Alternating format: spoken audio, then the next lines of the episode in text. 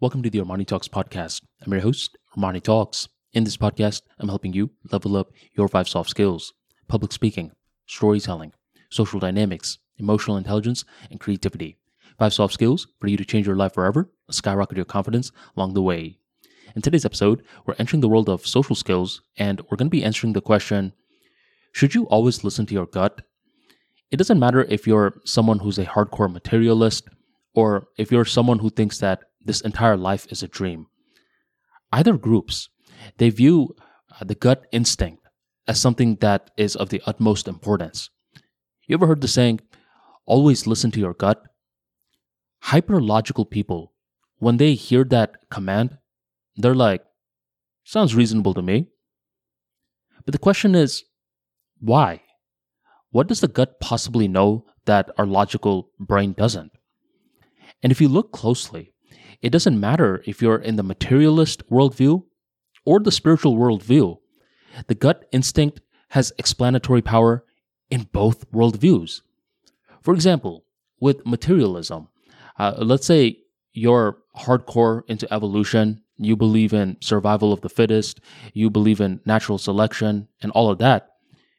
You can explain the gut instinct. You could say, well, well your body your subconscious mind, it's capable of storing a lot of information for your uh, ability to procreate in the future. So, whenever things that are beyond your conscious awareness is threatening you, your subconscious mind is capable of defending you. Okay, that's a very materialist worldview. Now, on the spiritual side of things, a lot of uh, the metaphysical individuals believe that your story has already been written and whenever there is something that is beyond the lens of your story, your gut will uh, indicate this to you. Because if you think about it, uh, what is a story?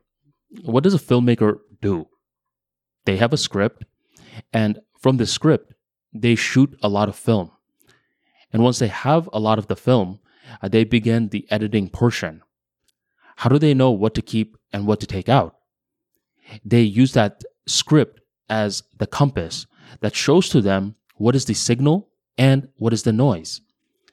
The main thing that I'm trying to get at is that the gut instinct is highly important for a multitude of worldviews, but it's one of those things you can easily get wrong.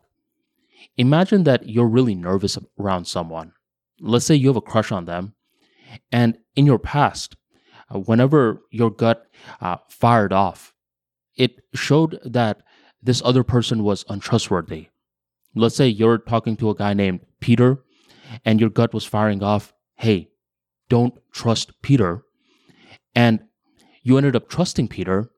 A couple of months went on by, Peter backstabbed you.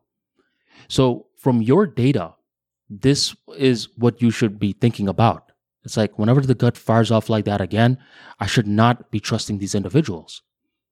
Now, fast forward you're talking to Susie, and a very similar sensation is firing off in your gut. And you're thinking, well, this sensation is very similar to what happened with Peter. I guess I shouldn't trust Susie either. A couple of uh, months goes on by, and Susie did nothing wrong. She was good. What gives? Well, what gives is that uh, in this situation with Susie, it wasn't the gut instinct at telling you to be wary of this person. It was simply telling you that, hey, uh, you may have an attraction towards Susie.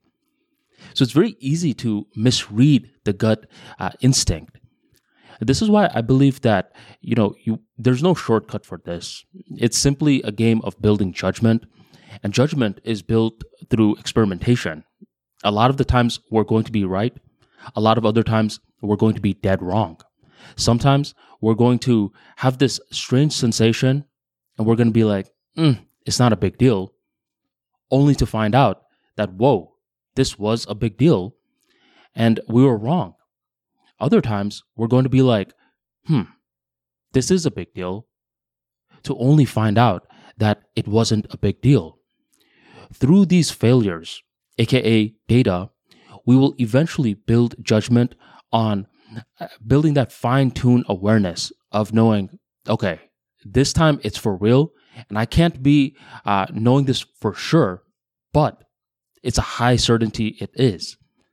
The recap that I would like to give you is that the gut instinct is highly important, but it's something that's um, very difficult to know when to trust because it could be confused for nervous energy at times. And the only way that you can get better at reading the gut instinct is through a lot of trial and error. There is no shortcut, but uh, most things out there that don't have a shortcut were the important things all along. Uh, thank you very much for joining the Armani Talks podcast, and I will catch you next time.